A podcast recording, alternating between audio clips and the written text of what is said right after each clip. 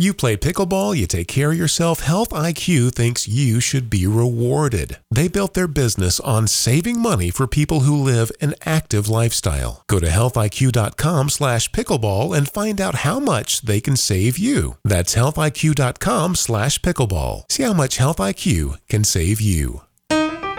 I'm Chris Allen. This is Pickleball Radio. Rocket Grubbs, you know him from pickleballrocks.com, pickleball's ultimate ambassador.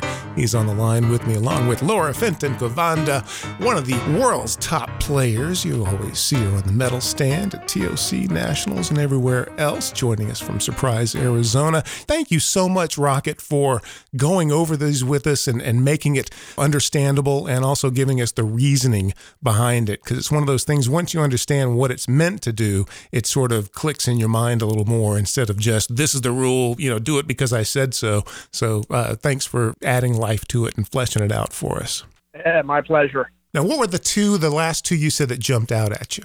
Well, when they first announced the major rules revisions, Facebook went wild for a while, and actually still is kind of out there. The Rule 12.c.1 says single elimination with a consolation okay, if you're the first player or team to score a match winning point or, or at least win by a two point margin, but if you lose, you go down into the consolation bracket and you cannot win a gold medal. You're only playing for bronze. Hmm. Okay? Mm-hmm. So when that revision came out and everybody saw that in the revisions, because they published the revisions first before they actually published the rule book, everybody went crazy. Oh, we don't like that, okay, because, you know, if we lose, we want to be able to come back and win the gold medal that tournament format actually if you went out and looked in the old rule book there was six different tournament formats that a tournament director could choose from. That tournament format has always been out there. It's just that no tournaments ever use it other than the us open okay? Mhm. that rule has always been there but everybody all of a sudden saw it at the top of the rules revisions and and just went wild with it thinking all of a sudden now all tournaments were going to adopt this format where if you lose you have to drop down in the consolation bracket and you cannot come back and win a gold medal. That's what you call fake news, okay? It was always out there in the rule book. It hasn't changed. The only thing that changed with that particular rule was it used to say that if you lost in the first round, then you would go down in the consolation bracket, okay? If you lost in future rounds, you were just out. If it was your first loss, you were done. Now they've revised that to do, I think, what the U.S. Open does, and that is if you lose in any round and that's your first loss, you drop down in the consolation bracket, but you're only playing for a bronze medal down there. And I can tell you from my time at the U.S. Open last year, the vast majority of players like the old traditional tournament format where if you lose a match, you drop in the consolation bracket, and if you're good enough to get your way, work your way through there, you can come back and still win the gold, the gold medal. You know, if you slip up along the way. In pickleball, you get two chances to come back. But anyhow, I just want to let everybody know that format has always been in the rules, and it's still there. It's just that most tournaments don't bother to go with that, what I call the single elimination with consolation format. What do you think about that, Laura? What are your thoughts? Well, there's there's two things. The first one, and even though it's kind of been um, abused, I would say by a very few limited number of players, is it does occur occurs at nationals, and I won't say names, but where someone will intentionally lose, especially in the single draw, will intentionally lose a match to drop to the bottom, the, the losers bracket, because they only have to play one game, the 15 coming through the losers bracket against not as strong of players and works their way back to the bronze medal match rather than playing in the winner bracket in singles where you're playing two out of the three games against the best players and literally killing yourself and thinking I'll conserve my you know I would have to say it was actually a pretty smart move. I agreed with it. They weren't breaking the rules.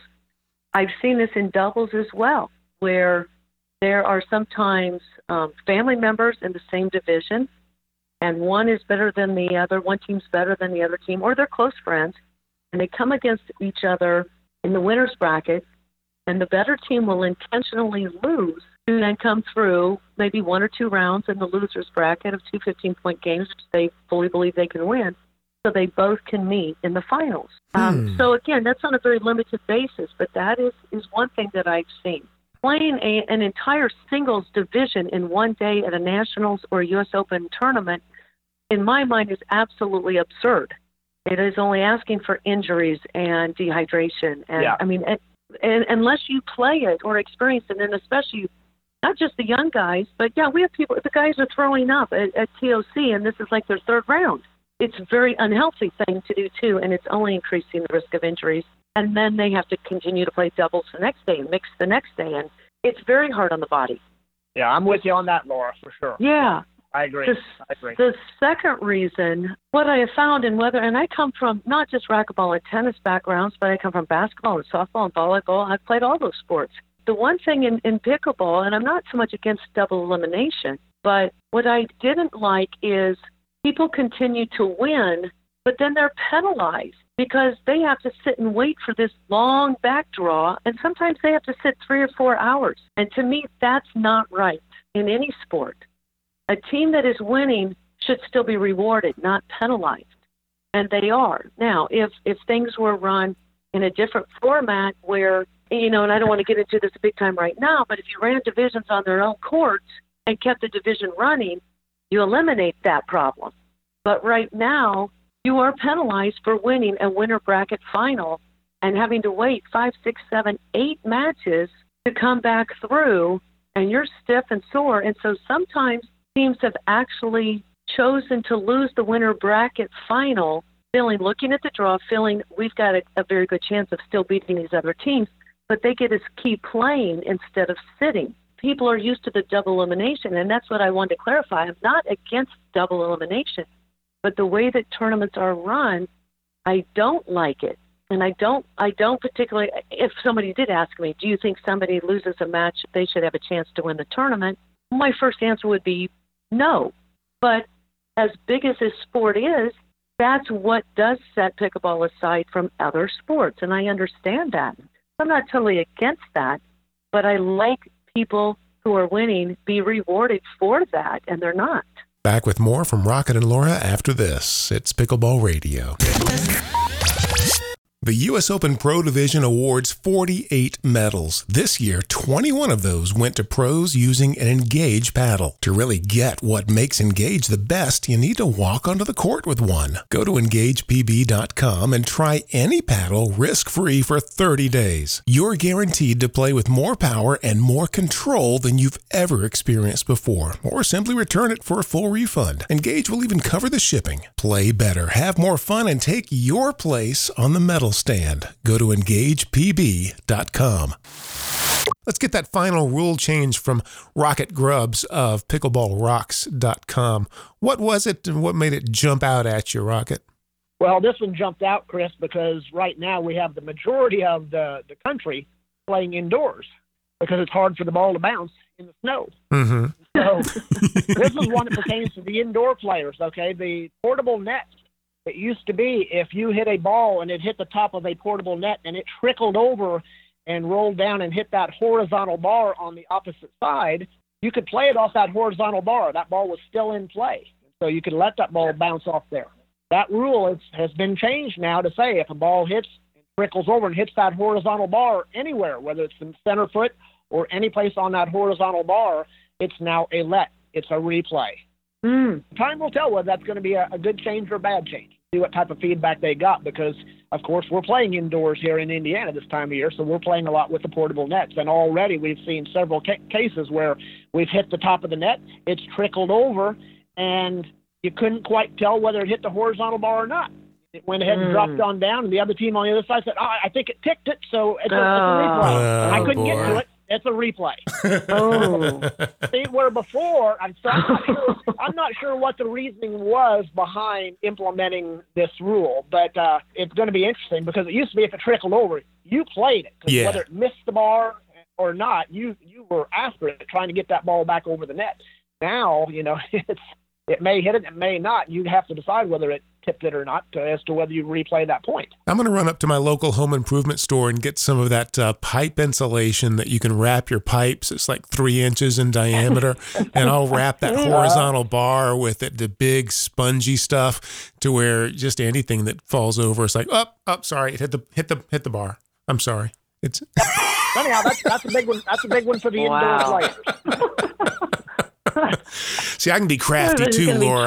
to I can now. be crafty, just like those people that get into the losers bracket, trying to, you know, trying to s- skate to the end.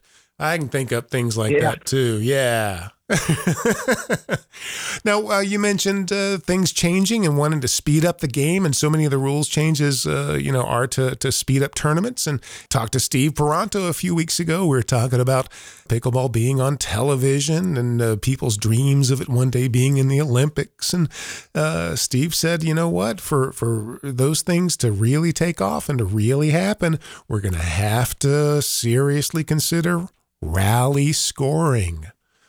And I know Rocket. Uh, when we talked last year, uh, you I always think of this. You you told me there's no crying in baseball and there's no rally scoring in pickleball. yeah. Um, what's your take on it? Why are you uh, so adamantly opposed to it? Well, and, and I see it pop that question pop up on Facebook once in a while, and it's usually it's usually some 3-0 players or 3-5 or I'll just say lower level players debating it. Well, it doesn't matter. You know, it makes the game go faster, and it doesn't matter because I play the same way, no matter whether my team is serving or, or not. You know, and my thinking is, well, that's because you don't have a strategy. Okay,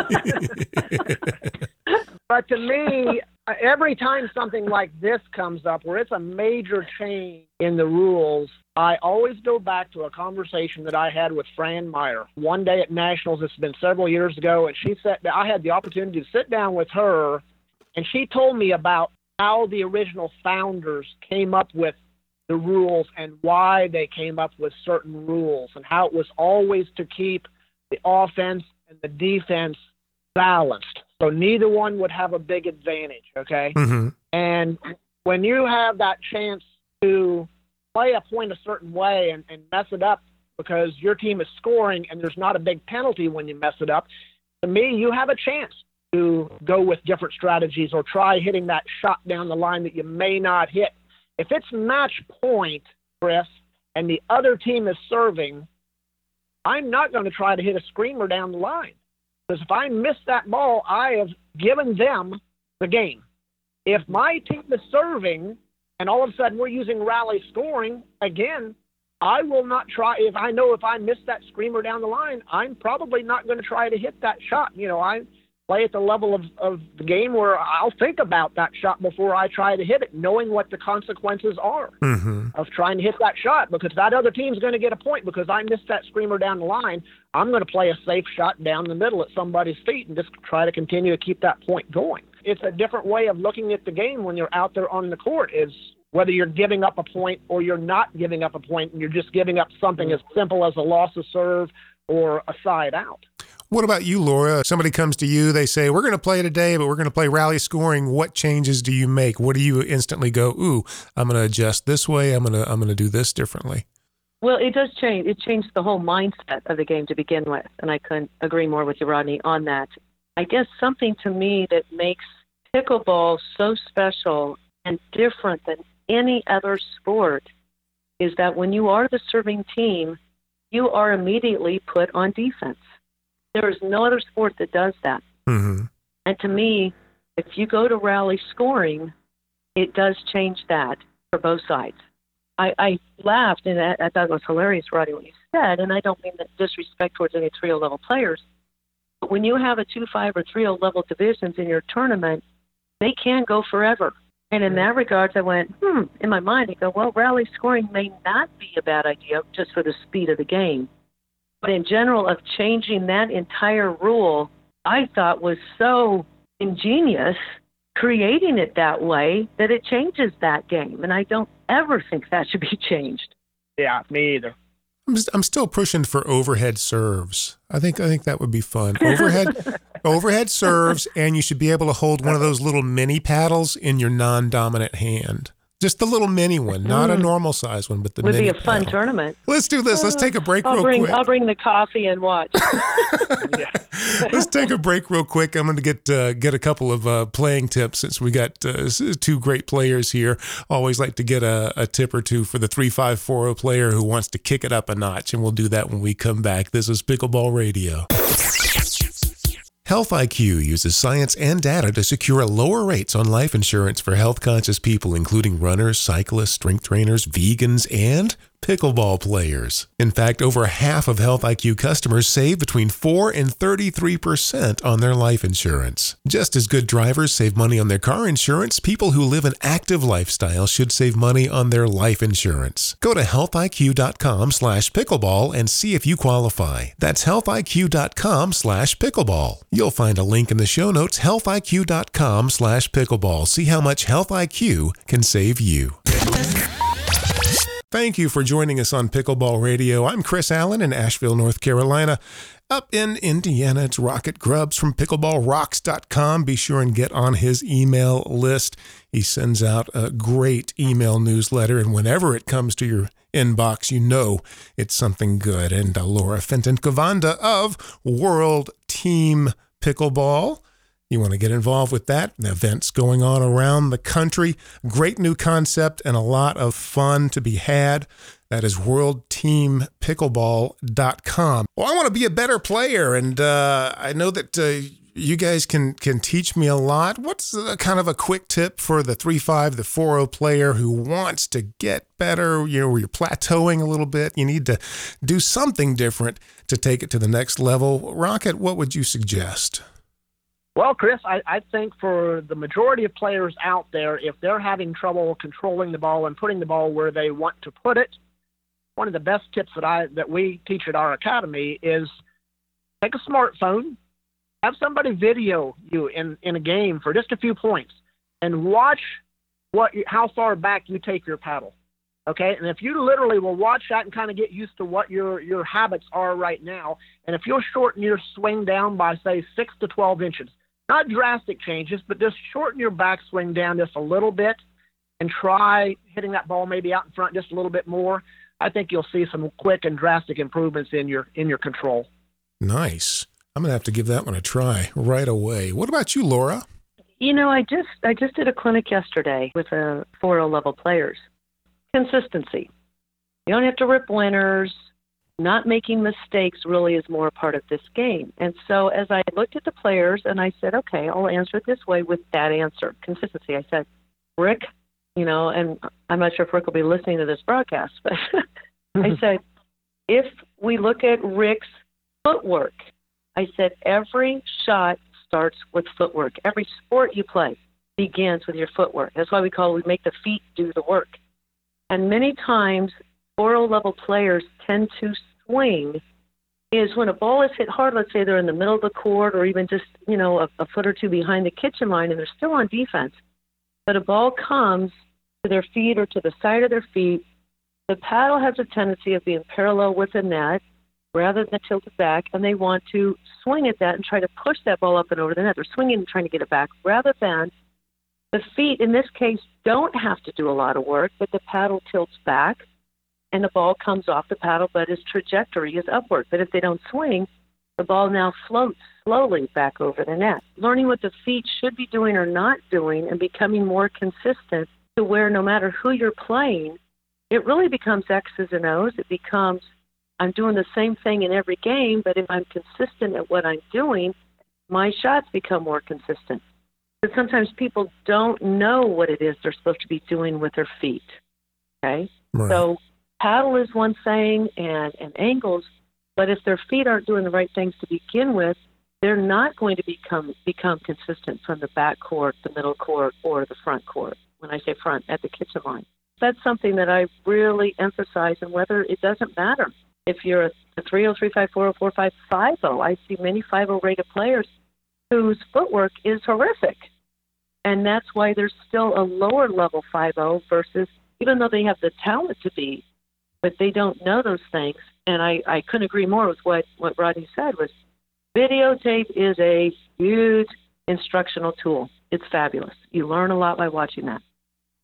Well, we have certainly learned a lot by having both of you on uh, last week and this week. And I want to thank you both for joining us and making time for us. Laura Fenton Kovanda, worldteampickleball.com. That's the site you need to go to to find out what that concept is all about.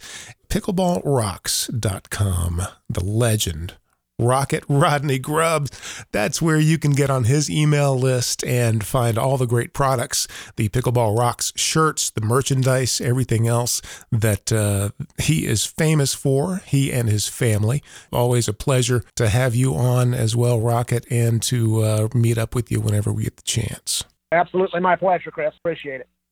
Laura, thank you, and we look forward to talking to you again soon.